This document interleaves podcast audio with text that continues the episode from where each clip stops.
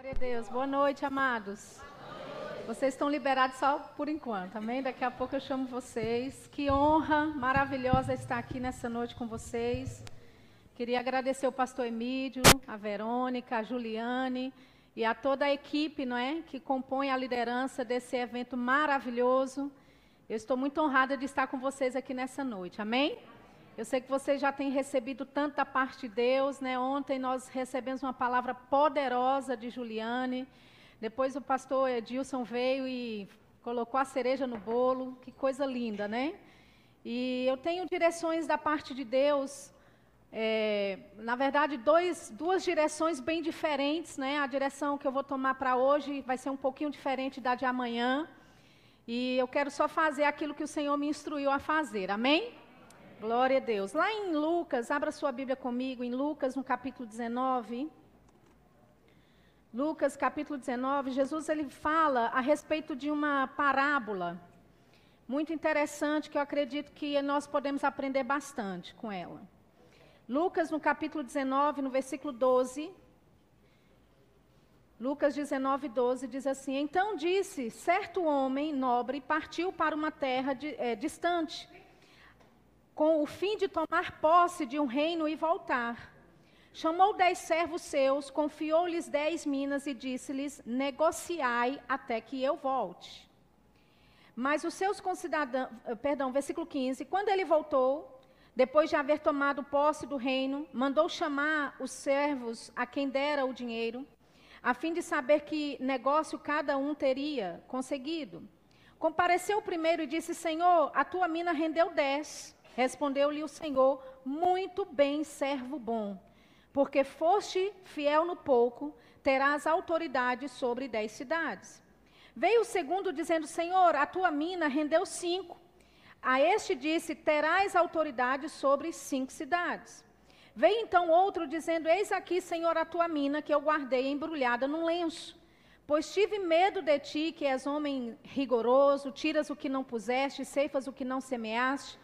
Respondeu-lhe ele: Servo mau, por tua boca te condenarei. Sabias que eu sou homem rigoroso, que eu tiro o que não pus e ceifo o que não semeei? Por que não puseste o meu dinheiro no banco? E então, na minha vinda, o receberia com juros. Disse aos que o assistiam: Tirai-lhe a mina e dai ao que tem as dez. Eles ponderaram e disseram: Senhor, ele já tem dez. Mas eu vos declaro a todo o que tem, dar-se-lhe-á, mas ao que não tem, o que tem lhe será tirado. Amém? É interessante essa parábola. Aqui, quando a, a Bíblia fala que o servo, o, o Senhor disse para os servos: negociai até que eu volte. Essa palavra negociar no, no original do grego significa ocupar. Se ocupe ou faça crescer e multiplicar aumentar aquilo que já tem. Ocupe com os negócios do seu Senhor.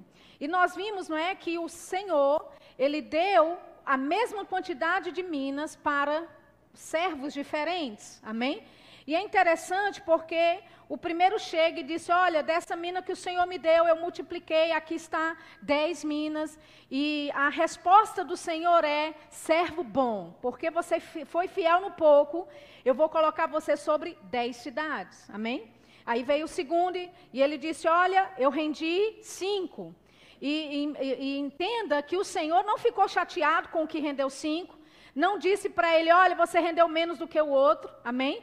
Porque quando Deus nos dá algo para fazer, os talentos que Ele te dá, as habilidades que Ele te dá, aquilo que Deus espera de você é segundo a sua capacidade. Amém? Deus não nos compara, né, nos coloca em comparação uns com os outros. Nós podemos fazer isso, mas Deus não nos compara uns com os outros. Amém? E a nossa, o nosso rendimento, o nosso multiplicar, a, a, habilidade que Deus nos deu, aquilo que nós vamos produzir em cima daquele talento que Deus já nos deu, é de acordo cada capacidade e habilidade que Deus deu. Amém? Então, segundo a habilidade daquele segundo servo, ele multiplicou em cinco e ele teve autoridade sobre cinco cidades. Mas veio um outro e disse: Olha, sabe o que eu fiz? Eu peguei esse, essa mina que representa o talento, a habilidade, e eu guardei, porque eu sei que o Senhor é um homem tão rigoroso que talvez se eu só for, fizesse alguma coisinha com aquilo que o Senhor me deu, isso, eu sei que o Senhor é muito poderoso para fazer o que quiser. Você pode plantar, ceifar de onde não planta, você pode fazer é, é, brotar de onde não tem. Então, na verdade, para quê? Né, eu me dar ao trabalho de produzir alguma coisa? Para que eu vou me dar ao trabalho? Se é uma coisa tão insignificante, afinal de contas é só uma mina. Talvez tenha sido essa a ideia daquele servo, amém?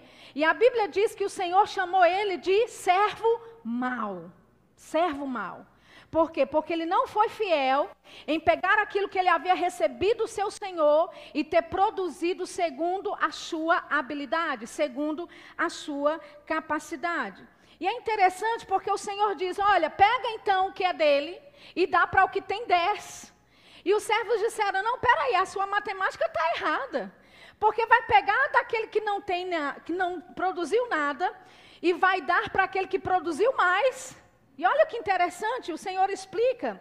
Ele disse: Pois eu vos declaro a todo o que tem dar-se-lhe-á, mas ao que não tem, o que tem lhe será tirado o que tem lhe será tirado. Ou seja, aquele que tem, aquele que tem um coração para produzir, aquele que tem um coração para multiplicar, aquele que tem um coração para se ocupar com aquilo que Deus já deu a você, aleluia, será dado ainda mais. Amém? E aquele que não tem o coração, recebeu o talento, recebeu a habilidade, mas ele não tem o coração para servir a Deus com aquele talento. Ele não tem o coração para servir a Deus com aquela habilidade que ele recebeu. Então, até aquilo que ele tem vai ser tirado dele. E o que, que aconteceu? Foi tirado dele e dado para quem produziu mais. Sabe por quê? Porque Deus só vai confiar mais habilidade a quem tem mais responsabilidade. Vou repetir: Deus só vai dar mais habilidade a quem tem mais responsabilidade. Você já parou para pensar que num evento como esse, ou qualquer evento que uma igreja faz, geralmente são as mesmas pessoas que estão envolvidas? Cerca de 10 pessoas trabalham, o resto da igreja desfruta. 10 pessoas ficam sobrecarregadas, 10 pessoas fazem o trabalho de 50 outras que poderiam estar envolvidas. Já percebeu isso? Mas sabe o que, que acontece? Quanto mais você recebe e mais você produz, mais você se ocupa com as coisas do reino, mais você é fiel a Deus naquela habilidade, sabe o que vai acontecer? Mais lhe será dado. Amém. Aleluia. Então nós temos aqui, amados, um princípio. Deus colocou habilidades dentro de você. Deus colocou capacidades sobrenaturais dentro de você. Amém? A questão é o que é que você vai fazer com essas habilidades. Você vai multiplicar, vai se ocupar daquilo que Deus colocou e confiou na tua mão, ou você vai ser como aquele servo mau, embrulhar, porque afinal de contas Deus faz o que quer, afinal de contas Deus não precisa muito assim desse meu dom. E sabe, querido, eu quero te falar nas mais pequenas coisas que você acha que é insignificante. Deus quer usar exatamente tudo de habilidade que Ele deu a você.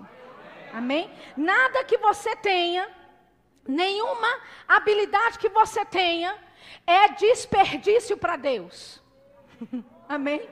Deus ele quer usar exatamente todo o seu conhecimento natural, toda a sua capacidade e habilidade natural para fazer coisas extraordinárias. Amém. Aleluia. Eu tenho alguns exemplos, eu sei que meu tempo é curto, então eu tenho alguns exemplos aqui. Vou ver se eu consigo dar pelo menos um ou dois deles, amém? Mas a Bíblia fala de um jovem chamado Daniel. Na verdade, dois, três, quatro jovens, né? Daniel, Mesaque, Sadraque e Abidnego. A Bíblia diz em Daniel, no capítulo 1, que Nabucodonosor, o rei da Babilônia, leva cativo esses jovens para a Babilônia. Ele escolhe esses jovens da família real de Israel. Eram jovens nobres, conhecedores, tinham conhecimento, eram cultos, eram inteligentes, não eram qualquer tipo de jovem. Ou seja, eles já estavam se ocupando de alguma coisa, já estavam estudando. Amém? Já eram ou já estavam se ocupando com a capacidade e habilidade que Deus já tinha dado a eles. Mas você entende? Israel é sitiada, Nabucodonosor leva esses jovens para a Babilônia, e a Bíblia fala que ali eles se principalmente Daniel, ele diz: Olha, eu vou determinar e eu não vou comer da, daqui, daquilo que é da mesa do rei, não vou beber do vinho dele, não vou comer da, da comida dele, porque o rei era um rei pagão. Provavelmente aquela comida era uma comida que não se fazia da forma como os judeus estavam acostumados a fazer. Amém? Então a Bíblia diz que Daniel propõe no coração dele a não se contaminar com as iguarias do rei. E então eles fazem um teste e dizem: olha, em 10 dias você veja, eu só comendo vegetais e legumes e água, e aí você escolhe, você vê o resultado. E a Bíblia fala que depois de 10 dias, eles, Daniel, Mesaque, Sadraque e Abidnego, estavam mais vistosos, eram mais saudáveis de todos os outros jovens que estavam participando da iguaria do rei. Amém? E a Bíblia diz, queridos, que Daniel, Mesaque, Sadraque e Abidnego eram jovens inteligentes. Amém? No capítulo 2, o rei tem um sonho muito perturbador. E ele então busca os sábios da Babilônia para explicar para ele esse sonho. Mas ninguém interpreta esse sonho, ninguém entende o que está acontecendo. E o rei fica tão furioso que ele manda matar todos os sábios da Babilônia. E quem está junto? Para ir morrer também Daniel, Mesaque, Sadraque e Abidnego. E enquanto Daniel está indo, sendo levado para ser morto, ele pergunta: Ei, por que a pressa assim do rei de cumprir esse decreto dele? Então, ele explica, não é? O oficial do governo explica para Daniel o fato e diz: Olha, o rei teve aí um sonho, está meio perturbado, furioso, ninguém consegue interpretar esse sonho. E então a Bíblia fala que Daniel tomou ou aproveitou uma oportunidade. Amém? Um jovem que está diante da morte, porque ele estava indo morrer, mas ele achou uma oportunidade. Amém, querido? Amém. Aleluia. Oportunidades que de repente acontecem no seu caminho e se você não estiver sensível o suficiente, você pode até passar por destruição, você pode até sofrer danos, porque não identificou uma porta de oportunidade, uma janela de oportunidade. Para alguns era para a morte, mas Daniel usou aquilo para ser como trampolim para ele subir de carro. Aleluia. Amém? Então ele vai diante do rei, ele explica né, o que está acontecendo. O rei diz: ele fala, olha, rei, me dê um tempo e eu vou orar. Eu vou orar a respeito desse seu sonho. E ele chega em casa, chama Mesaque, Sadraque e Abidnego, seus amigos, irmãos, e diz: Olha, é o seguinte: se a gente não conseguir interpretar o sonho, a gente vai tudo morrer. Estou resumindo, ok? Daniel aqui, versão de Shirla Lacerda 2019, amém? E a Bíblia fala que eles oraram a Deus, que eles buscaram a face do Senhor, e Deus trouxe a revelação daquele sonho para o rei Nabucodonosor, amém? E aí o que, que acontece? Por causa disso, a Bíblia fala que o rei engrandece a Daniel. Daniel capítulo 2, versículo 48. Ele engrandeceu, deu muitos presentes a Daniel e o pôs por governador de toda a província da Babilônia, como também o fez chefe supremo de todos os sábios da Babilônia. Ou seja, com uma porta, uma janela de oportunidade que para muitos seria de dano e destruição e morte, Daniel agora ele é reconhecido e ele é promovido para estar no governo da Babilônia. Agora deixa eu te dizer uma coisa bem inusitada, porque Daniel era um jovem judeu. Amém? Mas ele agora fazia parte de um governo que era pagão. Você entende? Quando eles chegaram na Babilônia, eles foram ensinados na linguagem dos caldeus. Eles foram ensinados na literatura dos caldeus, na lei dos caldeus. Ou seja, Daniel estava totalmente fora da sua zona de conforto. tendo que aprender no, um novo idioma, tendo que aprender novas leis, tendo que aprender as literaturas dos caldeus. Mas isso não impediu a Daniel, queridos, de servir a Deus do jeito que ele podia, dentro daquele período, amém? Muito pelo contrário, ele tinha a veracidade nele, ele tinha a tenacidade, melhor dizendo, de não se contaminar, mesmo estando dentro de uma cultura pagã, mesmo estando dentro de uma cultura ímpia, ele era um homem que era temente a Deus. Um jovem que era temente a Deus. Não só ele, como Mesaque, Sadraque e Abidinego, no capítulo 3, a Bíblia fala que Nabucodonosor, ele inventa de construir uma estátua. E toda a estátua, a, a estátua que foi é, é, erigida por ele, todos deveriam se curvar. Havia um som, e quando aquele som era tocado por toda a Babilônia, pessoas se curvavam diante daquela uh, estátua. Mas Mesaque, Sadraque e Abidnego, jovens também, comprometidos com a verdade da palavra de Deus, amém, tementes a Deus, serviam a Deus mesmo dentro de uma cultura pagã, eles se recusaram a se curvar diante de uma estátua, diante de um ídolo. E você sabe o resultado? Eles foram jogados na fornalha, aquecida sete vezes mais, oh aleluia. Mas a Bíblia diz que eles foram livrados do fogo. Oh, amém. Os soldados que levaram eles lá para dentro morreram na porta da fornalha. Mas eles entraram dentro da fornalha, estavam atados. Mas de repente o rei vê quatro, não três, quatro homens agora, não atados, mas passeando e livres. Deixa eu te dizer, querida, aquilo que o diabo levanta para tentar impedir, paralisar você, aleluia. Amém? aquilo que ele faz para impedir você de avançar, como aquela fornalha que foi aquecida sete vezes mais, será usada para libertar, trazer libertação para a tua vida. Sabe o que aconteceu depois disso? O rei fez um decreto: ninguém fale mal do Deus de Mesaque, Sadraque e Abidnego. Você entende? Deus quer que você pegue a habilidade que você tem, querido a capacidade que você tem e sirva Ele no meio de uma geração corrupta. Oh, aleluia! Amém. A princípio, pode ser que eles não queiram ouvir o que você tem a dizer para pregar. Mas quando você começar a fazer coisas extraordinárias, quando Deus começar a abençoar a tua vida, aleluia. Quando coisas extraordinárias forem feitas por você e os ímpios olharem e disserem, realmente não teria outro jeito, realmente você não teria essa habilidade, mas pode, com certeza, foi algo soberano, algo tremendo que aconteceu na tua vida. Então, amados, o ímpio vai reconhecer e até fazer decreto a teu favor. Oh, aleluia. Amém. Um decreto foi feito reconhecendo a fé desses três jovens e o Deus que eles servem. Da mesma forma aconteceu com Daniel no capítulo 6. Eles começaram, olha o que a Bíblia fala lá em Daniel no capítulo 6. O rei Dario achou por bem, versículo 1, nomear 120 sátrapas para governar em todo o reino e colocou três supervisores sobre eles, um dos quais era Daniel. Os sátrapas tinham que prestar contas a eles para que o rei não sofresse nenhuma perda.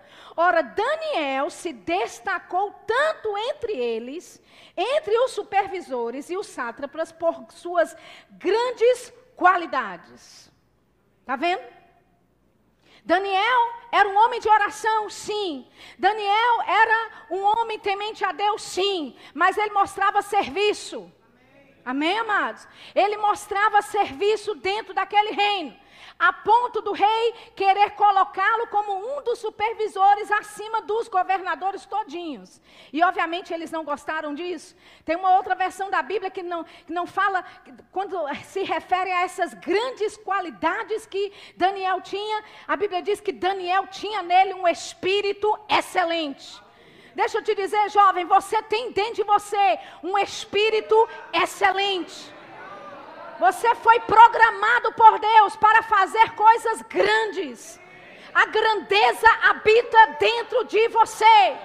Não existe nada que você pegue para fazer que você não dê conta. Existe habilidade sobrenatural em você. Existe graça da parte de Deus sobre você. Aleluia. E Ele quer levar você para outros níveis. Ele quer fazer você ser promovido. Ele quer colocar você lá no meio do ímpio. Para que o nome dele seja exaltado. Amém. Para que o ímpio conheça quem Deus é verdadeiramente.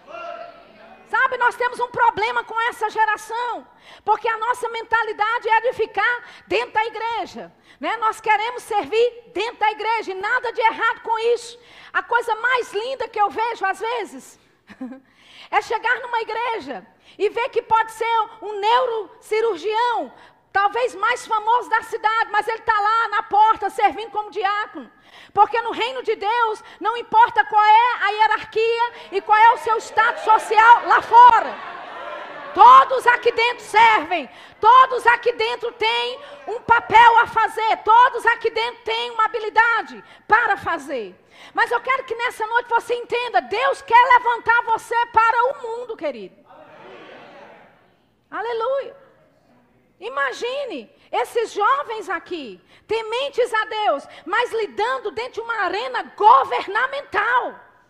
Você pode dizer, mas Shirla, no governo só dá ladrão. Só dá ladrão porque os evangélicos se retiraram de dentro do governo. Mas Shirla, os que estão lá dão mau exemplo, mas Deus quer levantar uma geração de crente honesto. Crente honesto. Crente que vai trabalhar, que vai chegar no Congresso e vai bater cartão lá, que não vai ficar faltando dia de trabalho, crente que não vai receber propina. Você entende? Ah, não, mas esse negócio de política e cristianismo não dá certo, querido. Se você olhar o Velho Testamento, os reis pesquisavam o profeta qual passo que eles deveriam tomar. Deixa eu te dizer, a igreja precisa começar a entender o seu papel na sociedade. Aleluia. Nós estamos chegando em, em, momentos em que o presidente da república vai sim chamar homens de Deus para se aconselhar, vai sim chamar cultos de oração dentro lá da, do Planalto, vai sim buscar a ajuda do alto, vai sim, sabe por quê? Porque é da vontade de Deus que o crente esteja em todas as esferas da sociedade, inclusive, principalmente, da esfera política e econômica do nosso país. Aleluia. Então, Daniel, eles não podiam é, é, achar nada contra Daniel. A Bíblia fala que eles disseram: olha, ele é fiel, não era desonesto e nem negligente. Eles buscaram todo tipo de coisa, alguma declaração errada que Daniel tenha feito, alguma coisa no passado que Daniel tinha cometido, algum delito, algum erro, não acharam nada. E eles disseram: a única coisa que a gente pode fazer é comprometer ele como ele serve a Deus. E foi isso que eles fizeram. Eles induziram o rei a criar um decreto que ninguém oraria a Deus nenhum senão Deus do rei Dário. Dario. Por que eles fizeram isso? Porque na vida, na integridade moral, no caráter de Daniel, eles não podiam mexer. Amém, amados? E você sabe o que aconteceu? Deus também. Amém. Trouxe livramento para Daniel. Amém. E a Bíblia fala que o rei também fez um decreto. Um decreto reconhecendo que o Deus de Daniel era o Deus único e verdadeiro. Por quê? Porque um jovem decidiu apegar aquilo que ele tinha como habilidade, no conhecimento geral, na habilidade de outros idiomas, na habilidade da literatura, na habilidade que ele tinha com as letras, na habilidade que ele tinha para trabalhar dentro do governo, dentro na arena governamental. Porque ele fez isso, Deus então começa a fazer um reboliço. Você entende, querido? Deus quer você em várias esferas. Ontem o pastor Edilson falou aqui tão bem, maravilhosamente bem, dos cristãos. Nós precisamos de educadores cristãos nesse país. Amém? Por um bom tempo, as pessoas associavam o cristianismo. É crente, é desinformado. É crente, não tem estudo. É crente, é ignorante. Mas quando sabem, Deus quer mudar esse, essa mentalidade que o mundo tem de nós. E sabe com quem ele vai mudar essa mentalidade do mundo? Com você, jovem. É você que tem que receber o bastão que foi passado de gerações passadas, para que você corra a sua carreira com fé, com amor, dedicação, fazendo, produzir e aumentar os seus talentos. Aleluia! Deus tem coisas grandes para fazer, querido. Nós precisamos de educadores para as crianças, na educação básica, na educação fundamental, no ensino médio. Nós precisamos de cristãos nas universidades, os formadores de opinião. Não tem que ser ateus, não tem que ser pessoas que não conhecem a Deus, que não têm aliança com Deus. Formadores de opinião, tem que ser pessoas cheias do Espírito Santo usadas por Deus para fazer coisas extraordinárias, andar no sobrenatural, você vai formar opinião muito mais fácil. Com o sobrenatural de Deus acontecendo na tua vida. Podem não entender, mas quando olhar os fatos, vão dizer: a gente não pode fazer nada contra esses fatos. Fato é fato. Você entende? Na arena governamental, deixa eu te dizer, Deus precisa de homens cheios do Espírito Santo juízes cheios do Espírito Santo e da palavra, promotores cheios do Espírito Santo e da palavra, advogados cheios do Espírito Santo e da palavra. Aleluia. Deus precisa de juízes para julgar causas nesse país, meu querido. E você pode ser essa pessoa que Deus quer levantar para essa geração. Aleluia. Amém. Nós temos um outro exemplo de Paulo. Paulo era um homem estudado. Paulo era um homem de formação. ah, nós sabemos, Paulo ele foi tremendo, tremendamente usado por Deus. Escreveu a maior parte do Novo Testamento. Você se lembra quando Paulo, queridos, estava ali em Atenas? Ele foi levado pelos filósofos para esse lugar, para essa tribuna chamada Areópago, que era onde eles se sentavam e discutiam as novas ideias. Os gregos amavam as últimas notícias, eles amavam os debates, amavam a, o conhecimento, eles eram cheios do conhecimento. Filósofos ali, deixa eu te dizer, se Paulo não falasse como eles, se Paulo não se mostrasse conhecedor como eles, eles não teriam levado Paulo para ali. Paulo teve portas abertas em lugares que os outros discípulos não tiveram, por causa da formação dele. Você pode dizer, ah, mas Deus vai me usar, mesmo sem estudo? Vai, mas vai ser de forma limitada. Você pode ter muito mais, muito, ser muito mais usado por Deus, quando você tem uma formação, querido.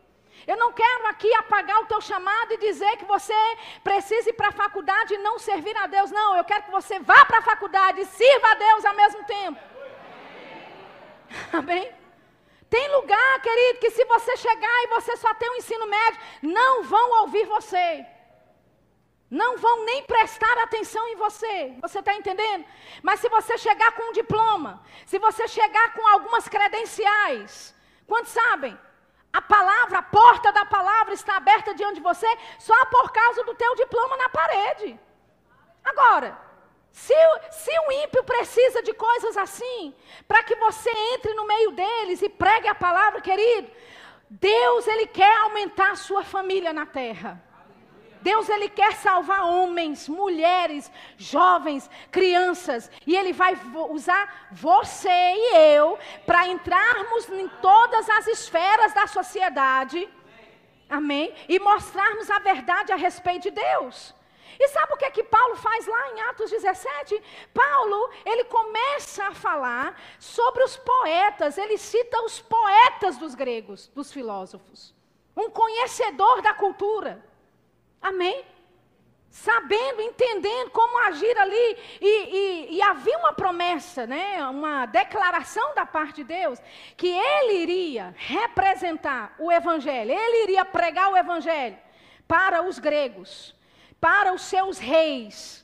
Quando sabe que para você chegar diante de um rei ou diante de um presidente, Você precisa ter algumas portas que o estudo vai proporcionar isso para você. Amém, querido? Para você ter o ouvido de um presidente, para você ter o ouvido de um governador, tem algumas coisas em lugar, tem algumas coisas que precisam estar operando na sua vida primeiro. Você entende? Não é por acaso, amados, que Paulo escreveu a maior parte do Novo Testamento e Pedro só duas cartas.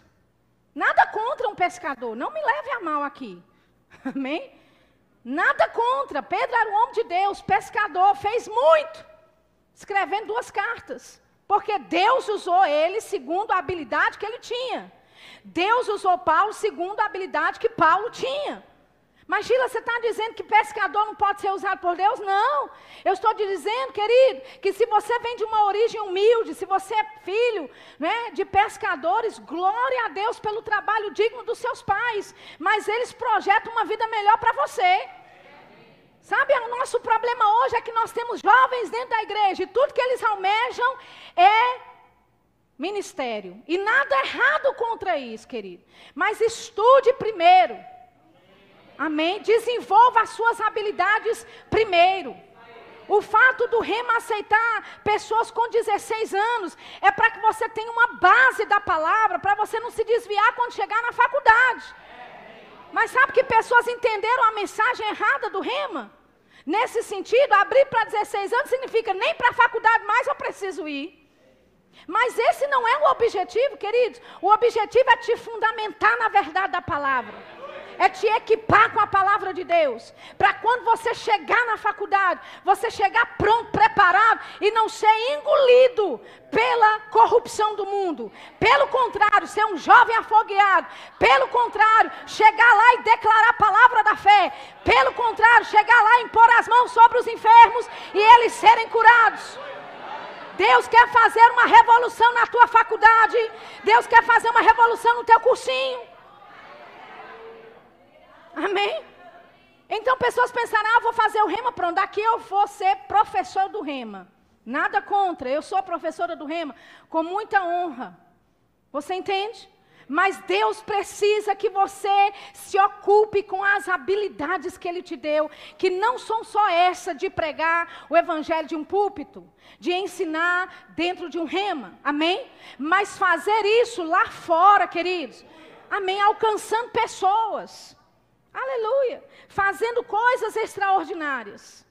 A Bíblia fala, Romanos 9, 3, Paulo diz: Olha, se eu pudesse, ele dizendo, se eu pudesse, eu, eu, aceitaria ficar separado de Cristo, só que a minha só para que a minha nação conhecesse a verdade. Paulo ele, ele amava tanto os judeus, ele amava tanto o seu povo. Você sabe, antes dele se converter, ele era um homem zeloso da lei. Lembra? Muito zeloso, fazia até perseguir os cristãos pensando que estava fazendo a coisa certa. Ele amava os judeus, amava a sua raça.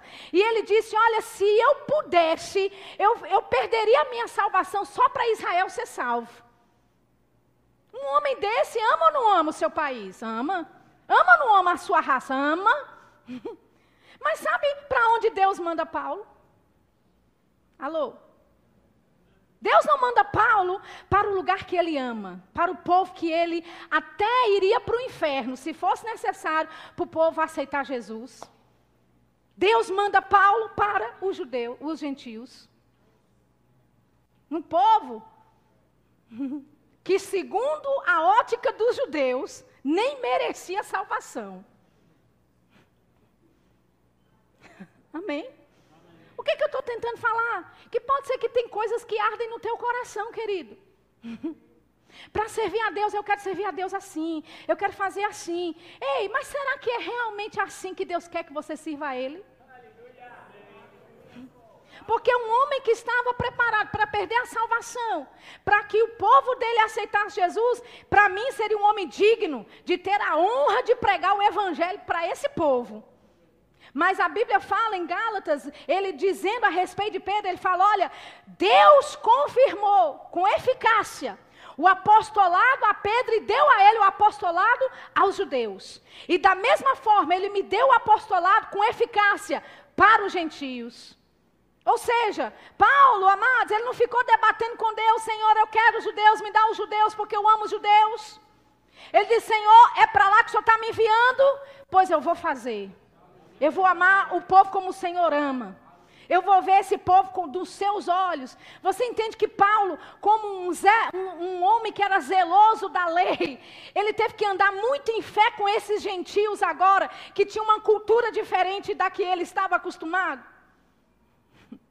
Pode ser, amados, que Deus encaminhe você ou direcione você para aprender um outro idioma que talvez você nem queira.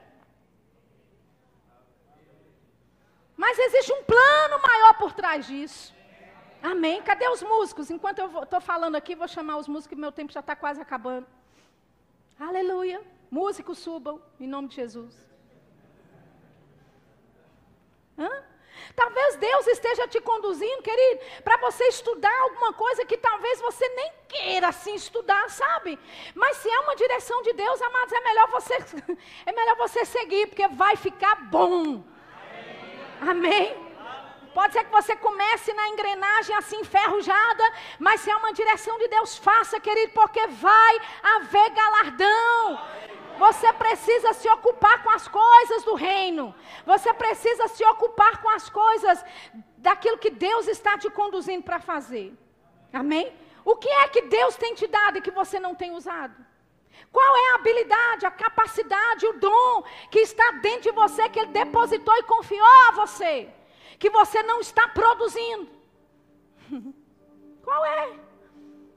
Eu estava, eu tinha 19 anos de idade, o Senhor disse: "Vá para a Inglaterra estudar".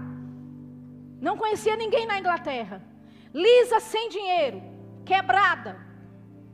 Zero, porque a minha família vem de uma família muito humilde. Hoje eu não sou pobre, mas eu já fui muito pobre.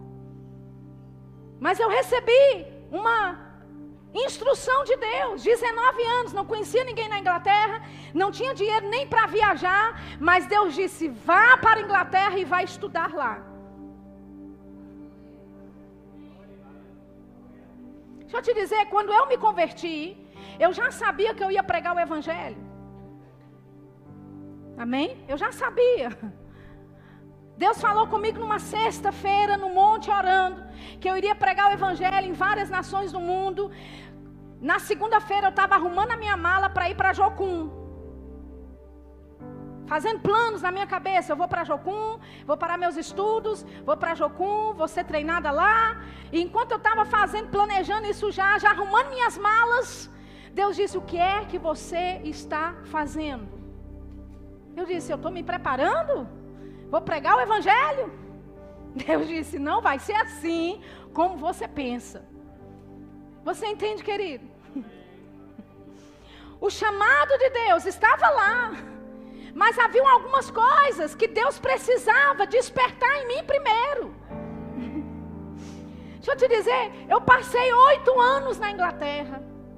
Seis deles estudando muito. Amém? Agora deixa eu te dizer. Às vezes eu fico assim, impressionada como Deus tem um senso de humor muito grande. Porque ele me pegou, me levou para a Inglaterra, lá ele proveu tudo, não conhecia ninguém, Deus me, me deu conexões divinas lá. Sem dinheiro comecei a prosperar.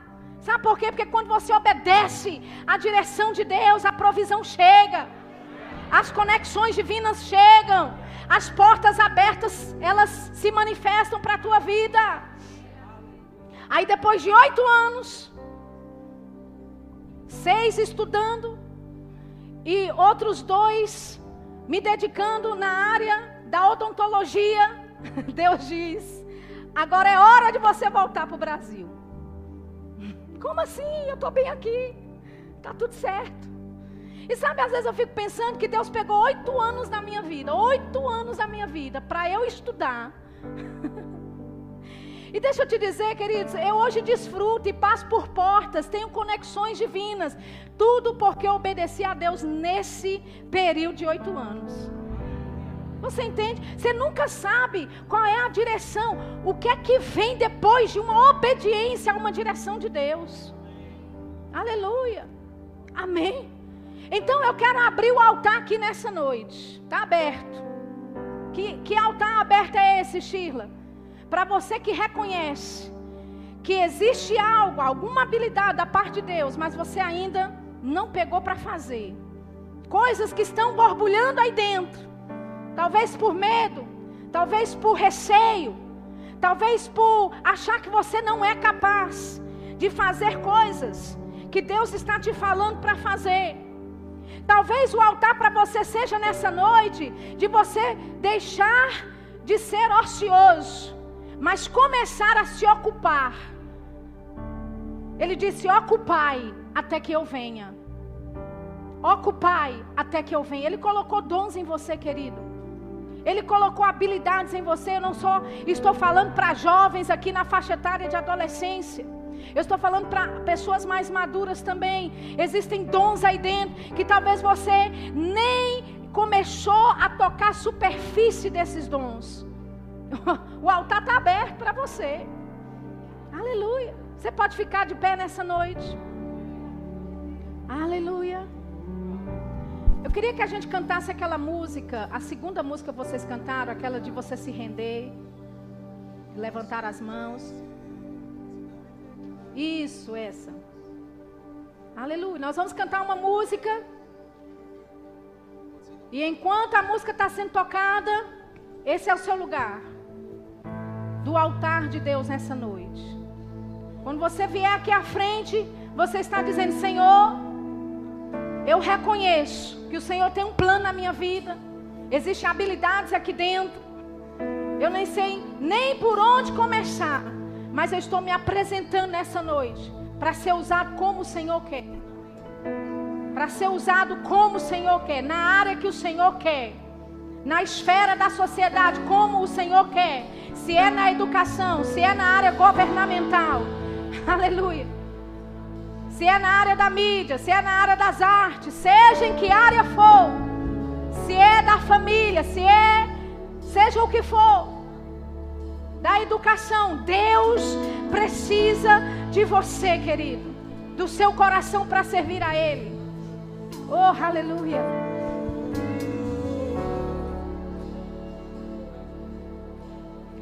Venha, venha, venha, não precisa fazer uma fila normal. É um altar aberto. É um altar aberto. Eu não vou impor as mãos necessariamente sobre todos. Aleluia.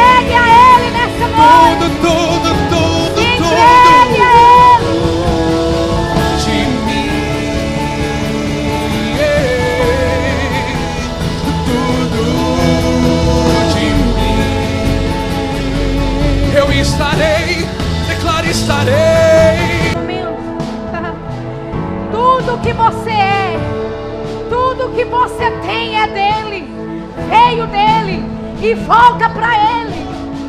Tudo que você é, tudo que você tem, veio dele, é para ele e volta para ele.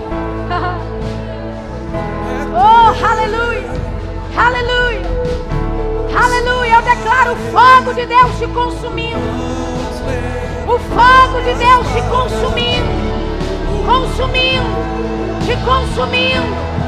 O fogo de Deus, o desejo ardente de obedecer a Ele, te consumindo, te consumindo, até você não ter mais paz, até você não ter mais alegria nenhuma, a não ser servir a Ele a não ser obedecer a Ele.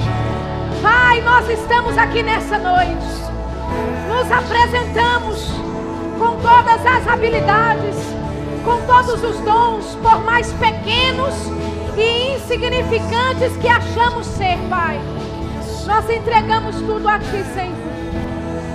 Nos rendemos nesse lugar, Senhor. Nos rendemos à Tua vontade. Nos rendemos a teu querer, nos rendemos ao teu plano. Cumpre em nós o teu plano, Senhor. Cumpre em nós o teu plano, Senhor. Iremos, iremos para onde o Senhor nos disser. Faremos aquilo que o Senhor nos disser. Estudaremos aquilo que o Senhor nos guiar para estudar. Pai, falaremos os idiomas que o Senhor quer que falemos. Falaremos os idiomas que o Senhor quer que falemos. Estudaremos os idiomas, Pai. Estudaremos tudo para ser um vaso usado para a tua honra e para a tua glória. Oh, aleluia levantadas para ti. Oh,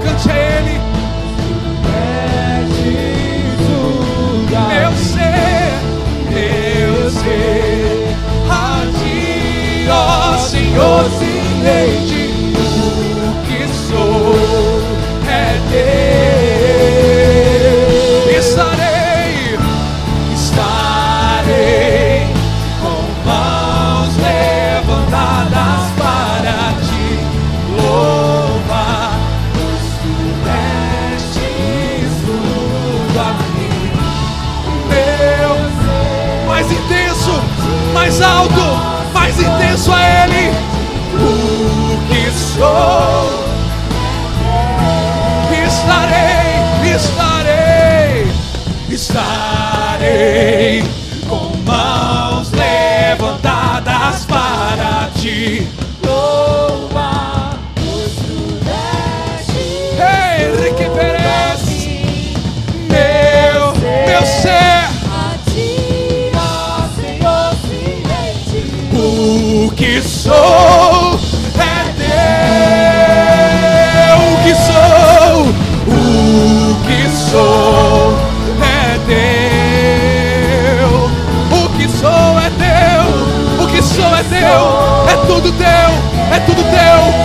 Teu, Senhor. Declare o que sou.